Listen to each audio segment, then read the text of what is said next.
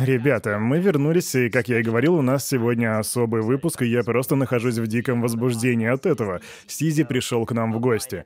Он исполнительный директор Binance, а также фаундер этой крупнейшей в мире биржи. Сизи, приветствую тебя на подкасте. Как ты поживаешь, мой друг? Райан, Дэвид, спасибо, что принимаете сегодня меня у вас на шоу. Очень рад быть тут.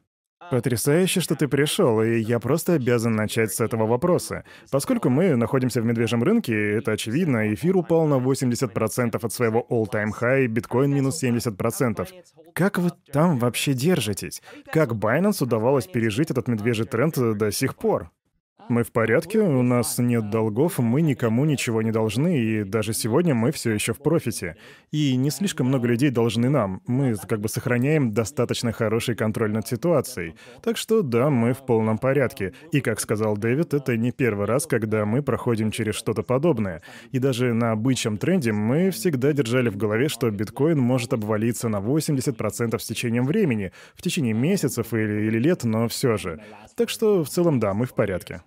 Эй, крипто, братва, Кирюха с вами, и прежде чем вы начнете смотреть этот шикарный подкаст от Bankless, позвольте сделать пару ремарок. Первое, хоть на подкасте сегодня Сизи, я обычно играю с его акцентом в подкастах в Телеграме, сегодня я это делать не буду, для того, чтобы вам было комфортнее слушать, и потому что я не особо хорош в пародиях, уж давайте быть честным. А второе, не забудьте, что помимо Ютуба у нас есть Телеграм с эксклюзивными материалами топ-контент для топ-комьюнити.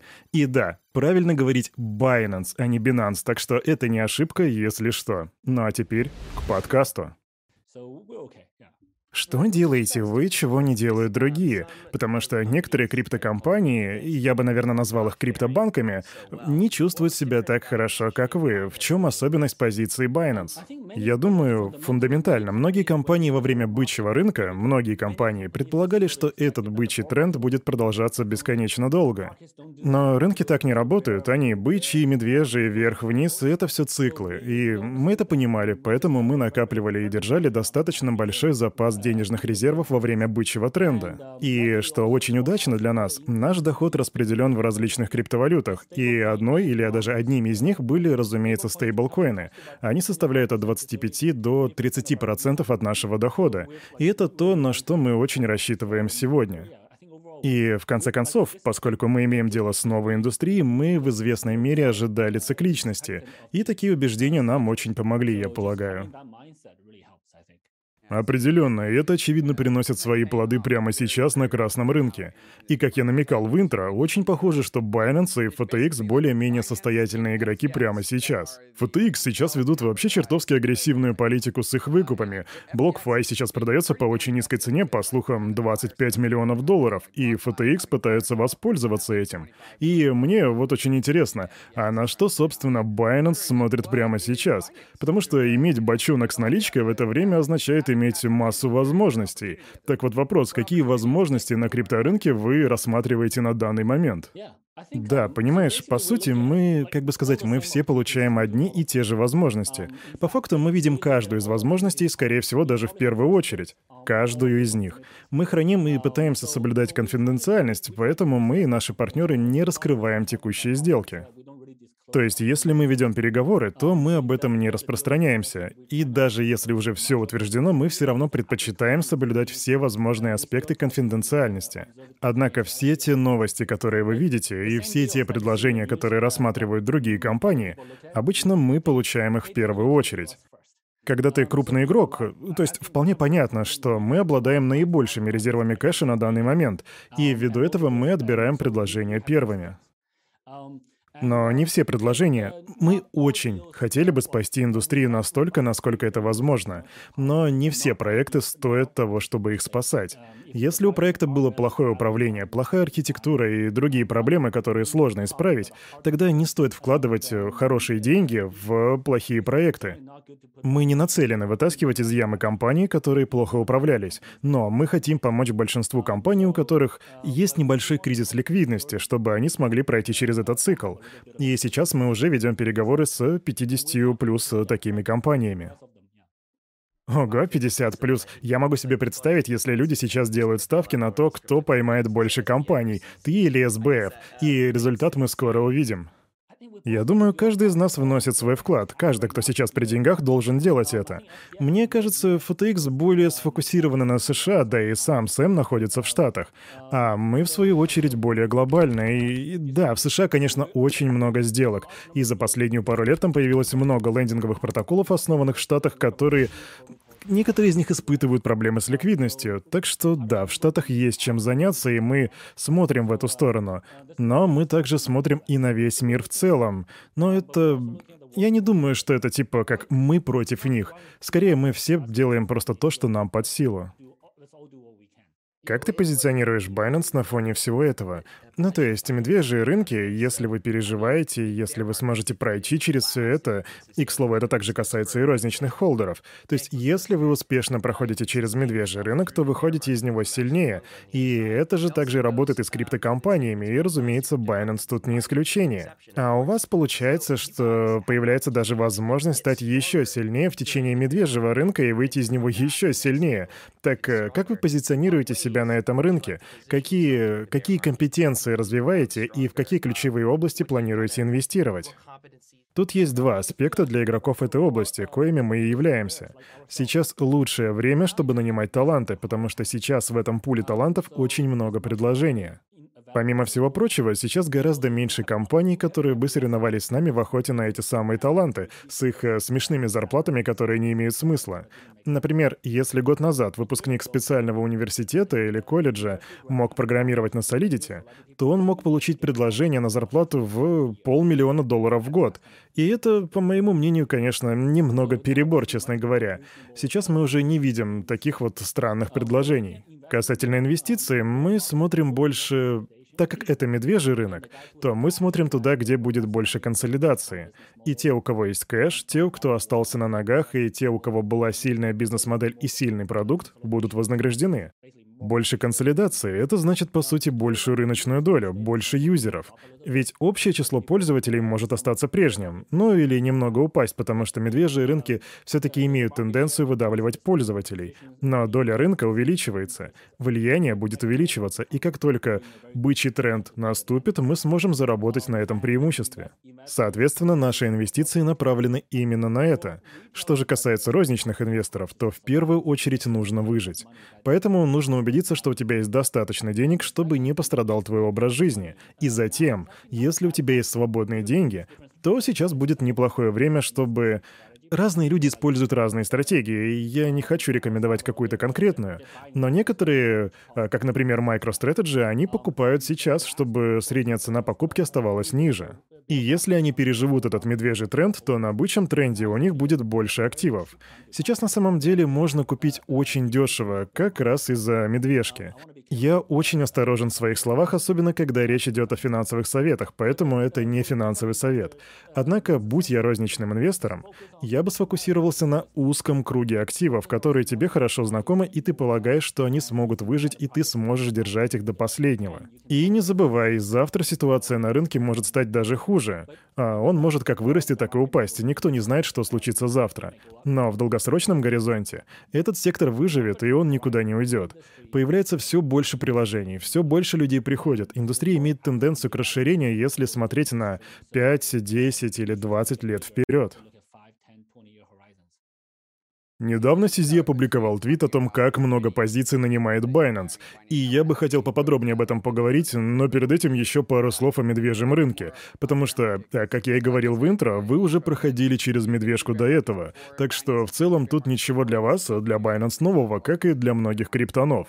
И исторически получается, что медвежьи рынки длятся два-два с половиной года. У нас был двухгодичный бычий рынок, который увековечен в истории. Но, как бы то ни было, в этот раз все падает немного в другой манере. У нас тут и макропричины, и война в... А в Европе мы наблюдаем беспрецедентную инфляцию в Соединенных Штатах, мы в долгах, как в шелках. Мировая резервная валюта просто по уши в долгах. Поэтому люди шепчутся, что в этот раз все может быть иначе. И мне вот любопытно, какова позиция позиция Binance и как вы позиционируете свой кэш и ваши инвестиции в условиях такой неопределенности касательно длительности текущего тренда? Может, у тебя есть свое мнение о том, как долго все это продлится? У меня нету какого-либо мнения, потому что очень сложно предсказывать будущее. Но исторически мы видели четырехлетний цикл. И в этом мире есть много вещей, которые длились 4 года. Халвинг биткоина каждые 4 года, выборы президента США каждые 4 года. Фондовый рынок также проходит через четырехлетние циклы, если посмотреть на историю. Но это все не означает, что этот цикл продлится в действительности 4 года. Но я считаю, что есть приличная вероятность того, что это может произойти. И если мы посмотрим на все те вещи, которые ты сказал в этот раз выглядят иначе, инфляция, война и, и все остальное, все это должно на самом деле помочь криптоиндустрии. Все это должно подтолкнуть людей к желанию... Инфляция должна подтолкнуть людей к желанию обладать активами с ограниченным предложением. Война, и, и чем больше мир разделяется, тем больше биткоин становится глобальной валютой. Он в действительности начинает показывать себя в лучшем свете. То есть, чем больше таких вещей происходит, тем более ясно люди должны видеть преимущества крипты и блокчейна. Если быть честным, если быть предельно откровенным, я был очень удивлен, что биткоин в моменте достиг 68 тысяч, потому что мне казалось, он должен был взлететь гораздо выше. Но опять же, я ошибся. Так что я никогда не был хорош в предсказаниях. Но все же, все то, что происходит в теории, должно помочь крипте.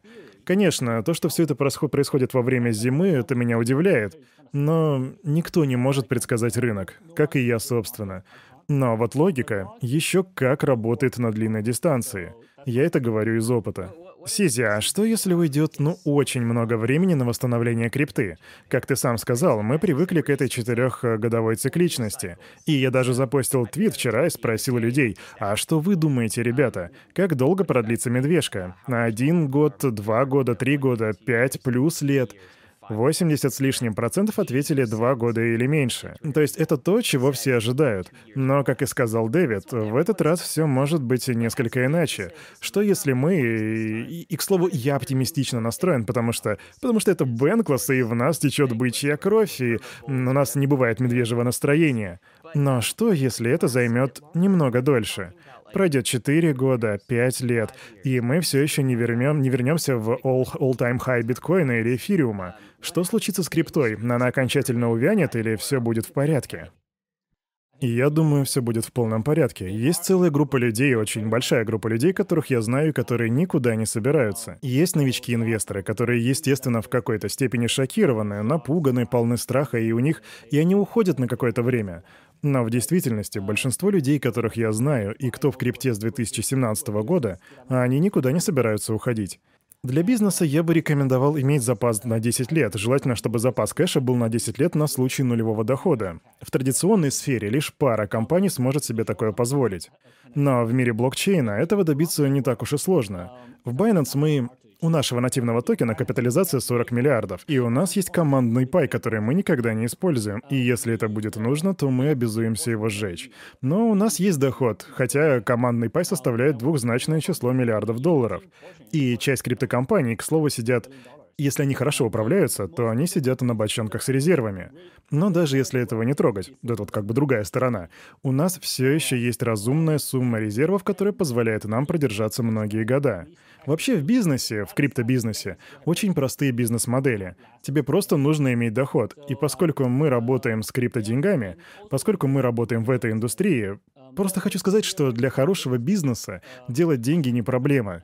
Так что с точки зрения устойчивости развития, многие компании в этой индустрии не должны испытывать проблем с тем, чтобы оставаться на плаву. И поэтому я не сильно беспокоюсь. Сизи, я бы хотел поговорить про твой твит, где ты говоришь, что у Binance сейчас 2000 открытых рабочих мест, что поистине безумное число. Мы видим, как увольняют персонал на Coinbase, видим череду увольнений в BlockFi, но тем временем у вас 2000 открытых мест. Можешь нам рассказать немного о наикрупнейшем подразделении, куда набирается персонал? Может быть, это что-то особенное или специфичное, типа как подразделение по стейкингу, потому что стейкинг сейчас свой как популярен. Или же это может быть какая-то разработка. В общем, в какие подразделения вы проводите наибольший набор? Думаю, мы нанимаем, по сути, на весь ассортимент направлений, которые у нас есть. По сути, это сводится наполовину к инженерным должностям, и знаешь, это одна из самых сложнейших областей для найма. Нам повезло, что мы можем искать людей по всему миру, буквально с каждой точки мира, и это просто потрясающе. Вторая же половина — это поддержка клиентов. И да, мы полагаемся на искусственный интеллект, мы полагаемся на автоматизацию, но тем не менее нам все еще нужны люди, которые будут говорить с другими людьми. У нас есть поддержка по телефону, которая работает на шести языках. То есть люди могут прямо напрямую взять из приложения сделать голосовой звонок. Еще у нас есть позиции в маркетинге, в юридическом отделе, различные бэк-офис позиции. Это большой список, который покрывает достаточно много различных сфер. Мы также, мы закрываем техническую сторону, то есть мы ищем разного рода разработчиков. Мобильная разработка, веб-разработка, блокчейн-разработка — все это то, что нам нужно. Мы видим, что сейчас лучшее время для найма сотрудников. Люди, которых мы нанимаем сегодня, позволяют нам масштабировать нашу систему к приходу следующего бычьего тренда в течение двух лет или, надеюсь, даже меньше. Мы готовы... Мы всегда хотим быть готовы к следующему росту, что очень важно в нашей индустрии. И сколько сотрудников у Binance в данный момент? Потому что 2000 — это просто сумасшедшее число. Так сколько же у вас людей сейчас? Но нас сейчас около 6000, и мы планируем приблизиться к 8000 к концу этого года. Это наш чекпоинт. Очень сильно. Откуда же приходят средства на обеспечение такого штата? Я так полагаю, вы крупнейшая криптокомпания на сегодняшний день, не так ли? Думаю, по количеству сотрудников мы должны быть действительно самые крупные. А наши доходы, тут все довольно просто. Мы берем комиссию с торговли, вот и все. Это большая часть наших доходов. Помимо этого, у нас есть и другие источники дохода, которые делают свое дело. Сюда можно отнести стейкинг и так далее. У нас есть маржиналка и лендинг, и они генерят небольшой доход, э, очень небольшой в сравнении с торговыми комиссиями. Сизи, я тут просто обязан раскрыть эту тему, потому что есть уморительный момент, связанный с твоим твиттером. Вот тут у тебя твое фото, шикарное, к слову. И потом Коби пишет. «Погоди, я только что понял, что ты прифотошопил свою голову на стоковое фото какого-то чувака, протягивающего руку». Я на самом деле не знаю, как все было, но это просто уморительно. Мне очень нравится, как ты ведешь свой фит, твиттер, но это же фото настоящее или, или что это вообще?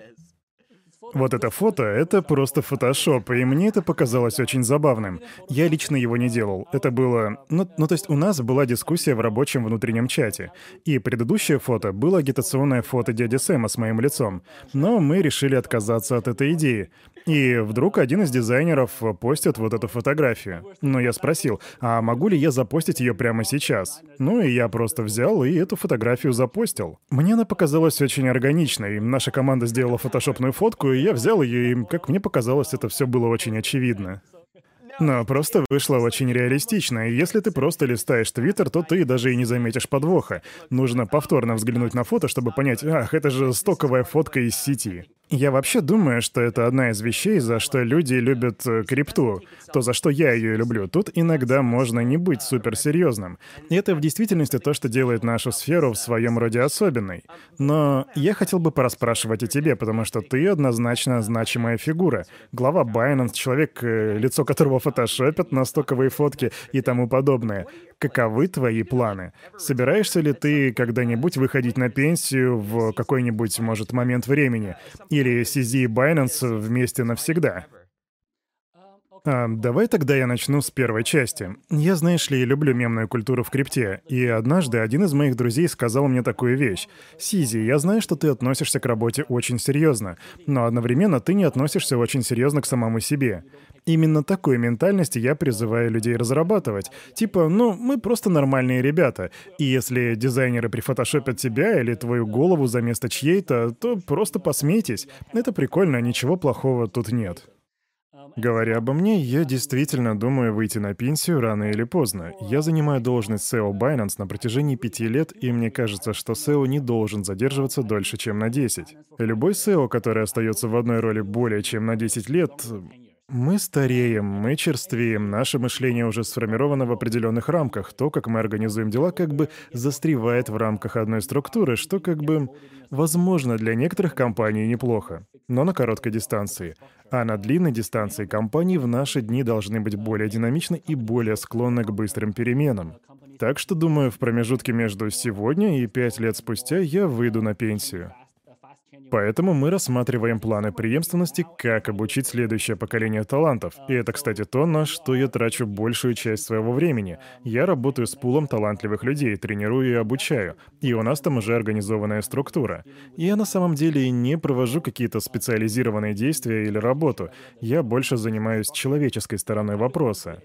Так что, да, я считаю, что SEO не должен быть больше 10 лет. Что-то между 5 и 10 — это лучшее время для SEO, чтобы сделать свое дело и заменить себя свежей кровью.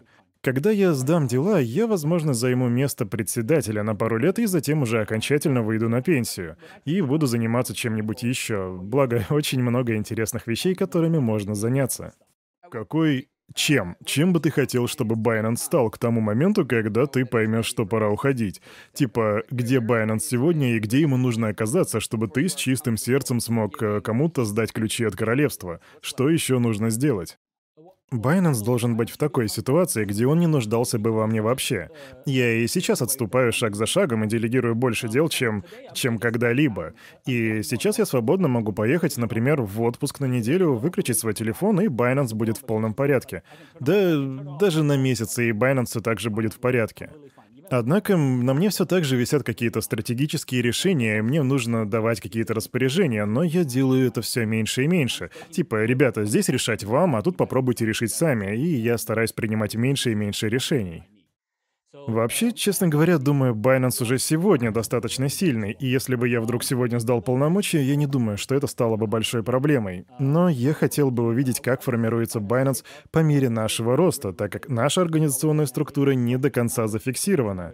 И более того, мы продолжаем экспериментировать с различными структурами, и можно сказать, что внутренняя структура Binance очень динамичная. Полагаю, уже через пару лет организации не нужен будет CZ, и это будет хорошей точкой в развитии. И вот тогда я уже скажу, «Хей, время чилить и делать свои дела». Сам по себе Binance и вот тут я бы хотел кое-что объяснить. В нашей сфере есть различные компании, и это очевидно, у них есть различные цели. Binance хочет предоставлять инструменты для тех, кому нужен доступ к крипте. Следовательно, мы хотим быть провайдером инструментов, в то время как другие, например, даже биржи, приходят к фондовой торговле. То есть они хотят быть торговыми площадками. Они хотят торговать и делать деньги на, ну, брать плату в виде своих комиссий. В это же время у нас есть множество инструментов, не приносящих доход. Вы знаете, у нас есть децентрализованный кошелек, Trust Wallet. Вообще ноль дохода, никакой прибыли. У нас есть CoinMarketCap, и до поглощения они получали доход с рекламы, но мы убрали всю рекламу с площадки. Таким образом, мы выступаем провайдером информации о крипте. И в этом суть. Мы хотим быть провайдером криптоинструментов, и это причина, по которой мы не работаем с фондой, и мы не планируем этого делать. Мы в крипте, и у нас Web3. Таким образом, есть тонкости в различиях у разных компаний, по крайней мере, с моей точки зрения. Я не скажу, что их подход верный или нет, но Binance — это провайдер Web3 инструментов. Да, это определенно интересная точка зрения. У нас пару месяцев назад на подкасте был Брайан Армстронг, а еще к нам заходил Сэм Фрид, и мы задавали им один и тот же вопрос. Чем ты хочешь, чтобы был... Чем ты хочешь, чтобы была твоя компания, когда вырастет? И когда мы говорили с Брайаном, возникла некая противопоставленность. Просто вы больше хотите стать чем-то на вроде банка? Может, вы стараетесь, чтобы Binance стал больше, чем JP Morgan, например? Я имею в виду вот эти вот два с половиной триллиона различных активов и так далее. Или же здесь что-то другое? Потому что ты говорил про Web3 технологии. Возможно, вам ближе быть э, чем-то по типу компании родом из Кремниевой долины, как э, Facebook, например. Вопрос в том, вы конкурируете с банком или же с Фейсбуком и другими компаниями из Кремниевой долины? Или то и другое? Или вообще что-то иное? Как бы ты ответил на этот вопрос? Окей, если коротко, мы однозначно не хотим быть банком. Это определенно. И мы также не хотим стать Фейсбуком. Мы не хотим держать деньги у других людей, и на самом деле я даже так скажу что где-то через 10 лет, я думаю, децентрализованные биржи станут больше, чем централизованные. И это как раз причина, почему мы так серьезно инвестируем в блокчейн-разработку, кошельки, Trust Wallet, кросс-кошельки и так далее. Мы инвестируем в различные предметы, и я твердо верю в то, что в течение 10 лет DEX и DeFi будут гораздо больше, чем CFI. То есть мир будущего для Binance выглядит э, так. Вы все еще есть, вы лидеры рынка, но вы не храните чьи-либо активы или приватные ключи. То есть типа как... Как вообще себе это можно представить? Окей, скажу так. Пройдет немало времени, прежде чем количество CEX уйдет в ноль. И я думаю, это займет примерно 5-10 лет, прежде чем DEX станут больше, чем централизованные биржи.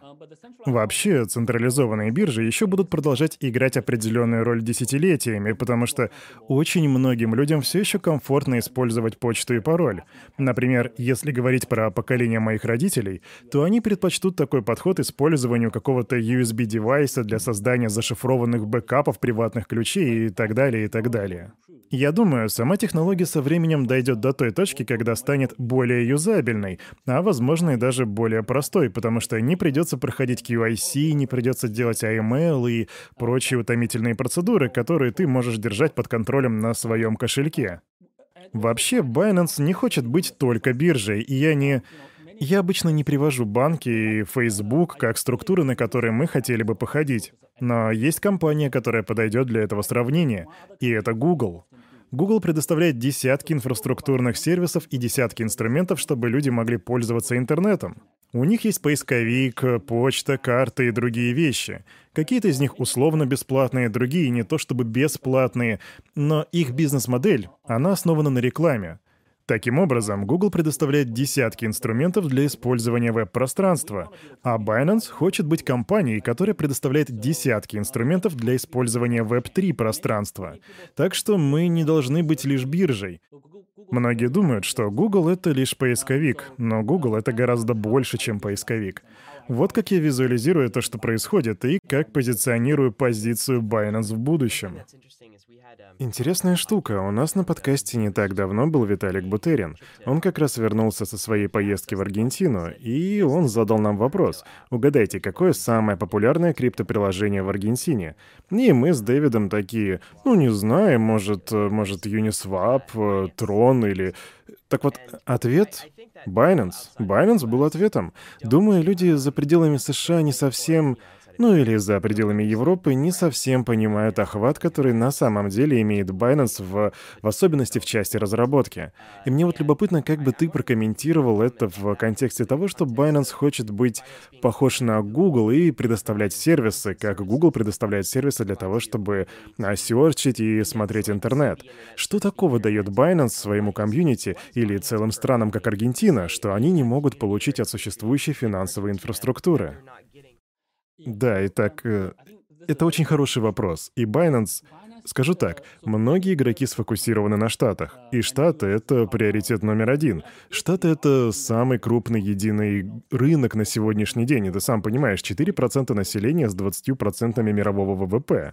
Это серьезная налаженная система и все такое. В общем, Штаты сейчас это крупнейший рынок, но Binance не... Мы успешно ведем дела тут. Но вот интересный момент. Когда Coinbase проводил IPO в, в апреле, тогда торговый Binance US достигал 35% от всего объема Coinbase. И это только Binance US.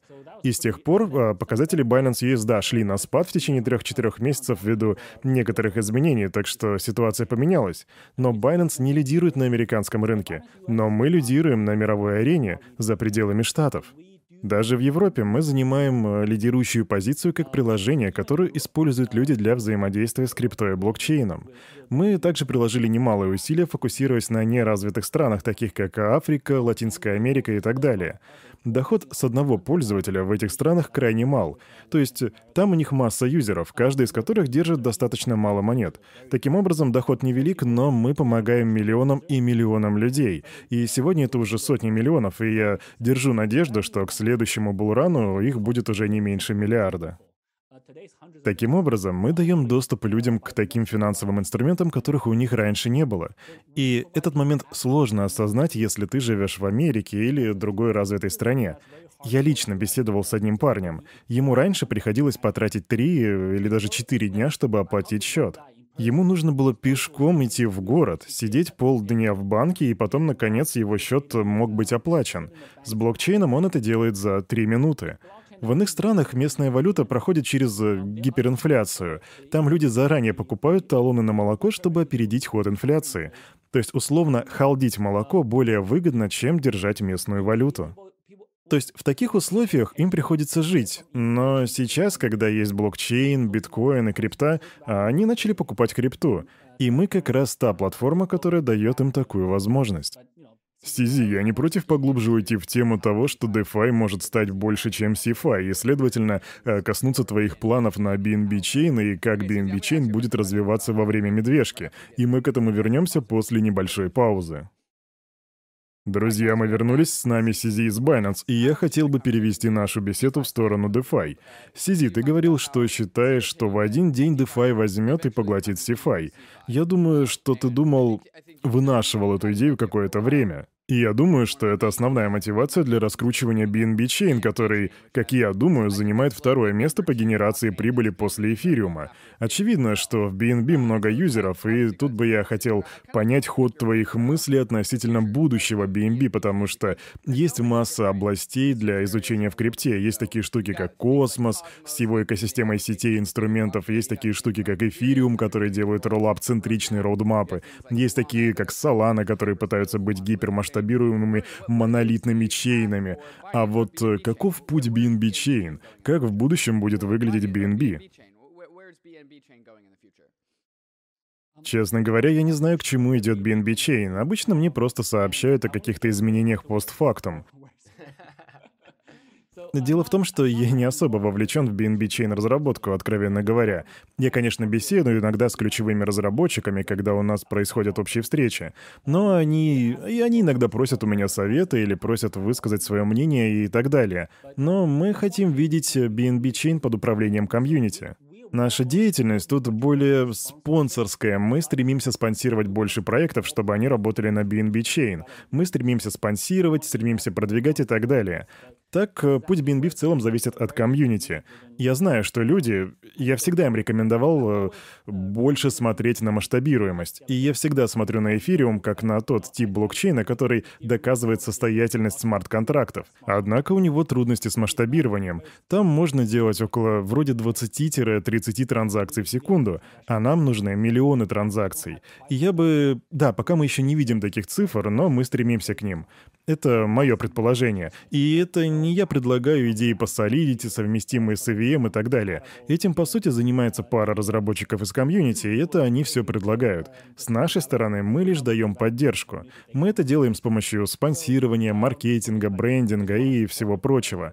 А вот комьюнити уже само решает, что они хотят строить. Из твоих наблюдений, для чего BNB Chain сегодня больше всего используется? Что бы ты назвал самым доминирующим use кейсом, для чего люди используют BNB Chain? Думаю, сегодня, судя по докладу, который я читал вчера, DeFi и GameFi — это наиболее крупные use кейсы на BNB Chain. BNB на сегодняшний день показывает наибольшую активность юзеров среди блокчейнов. Общий ТВЛ на BNB меньше, чем у эфириума, то бишь общий объем средств у нас меньше, чем на эфире. Однако, если посмотреть на количество активных адресов в день, то тут будет если ты совместишь все блокчейны вместе, то BNB Chain, как мне кажется, возьмет на себя от 60 до 80% активных адресов, то бишь большая часть юзеров — это у нас, и это очень здорово. С кем бы я ни говорил, будь то менеджмент Binance или комьюнити-разработчики, я всегда говорю, сфокусируйтесь на пользователях, сделайте так, чтобы юзеры были у нас, сделайте так, чтобы пользователи юзали наш продукт. Возможно, они и не платят за него большие деньги, но если они его используют, это само по себе имеет высокую ценность. Итак, тема актива BNB, который, я думаю, на самом деле в особенности интересен, и это то, что я фактически использую в качестве системы отчета, когда эфириум проходит через слияние. У вас есть механизм обратного выкупа на деньги с комиссии, после чего вы производите сжигание, в результате чего, я думаю, токен BNB имеет один из самых поразительных выхлопов среди всей криптовалюты. Если я не ошибаюсь, то на ICO в 2017 году он вышел что-то около 3-5 центов, а теперь его цена около 200 долларов долларов, и это просто фантастический рост. Ты мог бы рассказать, чем была вызвана такая удивительная цена BNB? Что служит причиной такого успеха? Сжигание или что-то еще? Я думаю, что на сегодняшний день дело не только в этом. Я имею в виду, что сжигание на самом деле является очень небольшой частью ценности BNB. Я думаю, что наибольшая ценность BNB на самом деле была получена из э, сегмента DeFi. Ведь сегодня существует так много разных вариантов использования BNB, которые люди могут использовать, например, на стейкинг и на панкейк, или есть Venus, который является стейблкоином, и есть много других разных вещей. Люди могут использовать BNB для покупки авиабилетов, кофе и так далее. Например, карточка Binance, которую юзеры могут использовать для оплаты различных вещей. Так что я думаю, что сжигание — это лишь небольшая часть успеха. Вначале, да, это была весомая часть, но сейчас есть более важные вещи, которые усиливают наш токен. Если сравнить с началом, то мы изменили просто протокол сжигания, чтобы создать больше зависимости от действий BNB Chain вместо прямых доходов от Binance и так далее. Так что сегодня я думаю, что BNB — это в какой-то степени биткоин, который сильно зависит напрямую от use cases. И это то, чем отличается BNB от акций или ценных бумаг, которые зависят зависит от дохода компаний. BNB не такой. Ты сказал, что BNB можно использовать типа для авиамиль, которые используются как средство обмена валюты в некоторых случаях. То есть BNB — это еще и обмен привычных нам токенов? Да, в каком-то смысле да, ведь у нас есть портфельная компания под названием Травала, в которой вы можете купить билеты на самолет, забронировать отели и все это за BNB, и это очень сильно продвигает наш токен. Также мы сотрудничаем с крупными торговыми центрами, в которых, которых есть около 29-30 штук, так что мы цепляемся за каждый use case, и я думаю, что настоящая ценность BNB была получена именно таким образом. Итак, Сизи, я хотел бы тебе задать вопрос о BNB Chain и твоей философии касательно децентрализации и централизации, потому что есть некоторые скептики, которые сказали бы, что BNB Chain слишком централизована. Некоторые даже бы э, сказали, что, возможно, это коррупция в сфере DeFi, которая на самом деле и не DeFi-то вовсе. И мы видели некоторые проблемы, что некоторые сети рушатся из-за ошибки разработчиков. Возможно, та же Terra была просто не такой централизованной, как люди о ней думали, или же просто не такой децентрализованный. У меня и Дэвида тоже есть опасения по этому поводу, потому что основная миссия крипты для нас — это одноранговость, чтобы обойтись без банков, чтобы стать bankless, безбанковыми. Вот почему мы волнуемся об этом. Безусловно, вы красавчики, и это неимоверно круто, что вы сделали свои продукты и подключили к ним миллионы, а то и десятки миллионов людей по всему миру. И вы сделали мир лучше в разных частях планеты с помощью Binance, и децентрализованные сети не достигли бы этого, они бы не сделали то, что сделали вы, ребята. Но вернемся к моим опасениям. Наша отрасль и наши сети становятся все более похожими на традиционную банковскую систему, которую мы только что покинули. И если это то, на чем все это закончится, то я буду чувствовать, что криптоэксперимент потерпел неудачу. Что ты скажешь на это? Беспокоишься ли ты о централизации на BNB Chain или о том, что иногда финансы людей имеют слишком большое влияние на наш рынок и на наши активы? Хм, я думаю, что это очень интересное суждение. Я думаю, что то, как ты это описал, на самом деле очень объективно, и эти опасения очень справедливы. В децентрализованном мире, ну, во-первых, децентрализация и централизация не являются черными и белыми. Это не то и не другое, тут целый спектр, то есть некая шкала градиента. Например, если мы посмотрим на любую криптовалюту или блокчейн биткоина, и биткоин, я действительно думаю, что это, безусловно, самая децентрализованная криптовалюта из всех, что существует. Но если вы посмотрите на майнинг биткоина, он довольно-таки централизован. Как вы знаете, два лучших майнера будут работать с двумя или тремя второстепенными. Некоторые Некоторые майнеры, например, могут потенциально контролировать более 51% мощности майнинга. И если вы посмотрите на цепочку Ethereum или BNB, вы все равно сможете найти человека с большим влиянием на обе эти две цепочки. Например, если в Ethereum предложат какое-то серьезное обновление, то есть вероятность, что такое же обновление смогут одобрить и на BNB. Сам же я менее техничен и гораздо менее техничен. Но если я предложу что-то, сообщество, скорее всего, поддержит это, так что это тоже какая-никакая, но централизация. И если вы посмотрите, сколько нот у нас есть у каждого блокчейна, а также если вы посмотрите на Binance.com, это централизованная биржа. И сколько у нас пользователей? У нас, вероятно, самая большая база пользователей в криптовалюте. А также мы, вероятно, храним наибольшее количество средств по сравнению с другими криптоплатформами. И это тоже все децен... извиняюсь, централизация. Централизации тяжело сказать, где проходит вот эта линия, где хорошо и где плохо, очень трудно сказать. И, как ты и сказал, например, наиболее децентрализованный способ работы или подход к чему-либо будет при том условии, если каждый будет работать на себя. Нет компании, нет организации. Но в децентрализованном мире любые два человека могут решить работать вместе. Когда они решат работать вместе, это уже централизация. Если мы с тобой работаем вместе, то тогда мы более централизованы, чем Дэвид, потому что Дэвид работает один. Но если мы будем работать независимо, сможем ли мы добиться максимального эффекта, который мы можем достичь уже сегодня? Ну, вероятнее всего нет. Поэтому, если мы не начали бы создавать организацию, если бы мы не нанимали людей для работы над общей целью, тогда криптофинансы не смогли бы привлечь так много пользователей крипте. Мы не смогли бы предоставить те инструменты, которые предоставляем сегодня для сотен миллионов людей, которые используют их сегодня. Это централизация? Да. Это плохо или хорошо? Я думаю, что до сих пор мы делали все хорошо, но если когда-нибудь я стану злым, а затем сделаю что-то плохое, то это нехорошо. Поэтому децентрализация предотвращает превращение одного человека в единую сущность зла, что является хорошей профилактической мерой. Но в децентрализованном мире вы не можете помешать людям работать вместе, поэтому вы не должны вмешиваться в дела других людей, если только они не причиняют вреда вам или не причиняют вреда самим себе. Централизация формируется естественным образом, поэтому я думаю, что пока мы централизованы, мы просто очень хорошо должны осознавать тот факт, что централизация — это не цель. И если честно, децентрализация сама по себе — это тоже не цель. Реальная цель — это дать людям свободу. Мы хотим разрабатывать технологии, которые дадут людям свободу, простоту и низкие комиссии. Мы не высокомерные, но пойми меня правильно, мы понимаем, что делаем львиную долю работы. Так что вопрос этот на самом деле очень сложный, нету правильного или неправильного. Но я очень с вами согласен, что нужно быть осторожными, чтобы не стать слишком централизованными и слишком большим монолитом. Ты имеешь большое влияние как человек, который заведует крупной биржей, и я полностью с тобой согласен, что децентрализация даже сама по себе — это антикоррупционная технология. По сути, это средство для достижения цели, и цель — это свобода. Мне любопытно, Сизи, а почему ты в крипте? Ну, вот для меня персонально, мы пришли в крипту, чтобы разбогатеть. Это часть финансовой свободы. У тебя есть некоторое состояние, у тебя есть финансовая свобода, и ты больше не раб, получающий мизерную зарплату. Это, это здорово. И это одна из причин быть в крипте, но это не единственная причина. И я думаю, что есть много других, кто верит в эту концепцию свободы.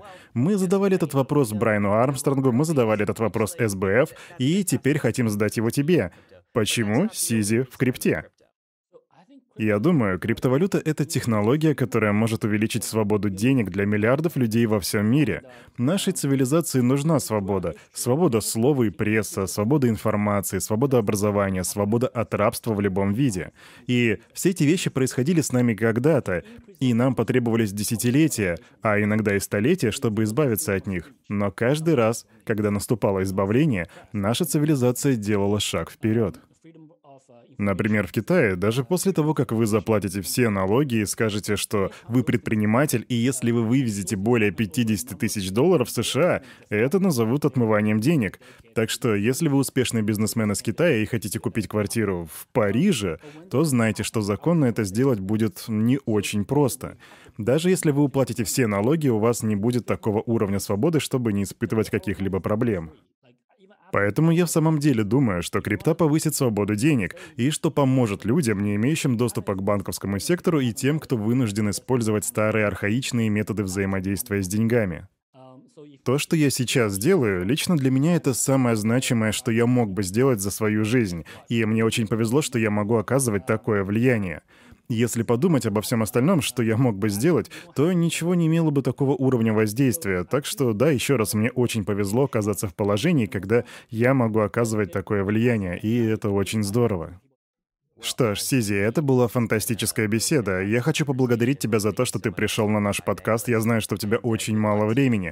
Удачи тебе во время медвежьего рынка, и мы будем и дальше наблюдать за тем, как идут дела у Binance и что будет дальше с Binance Chain. Спасибо, что меня пригласили.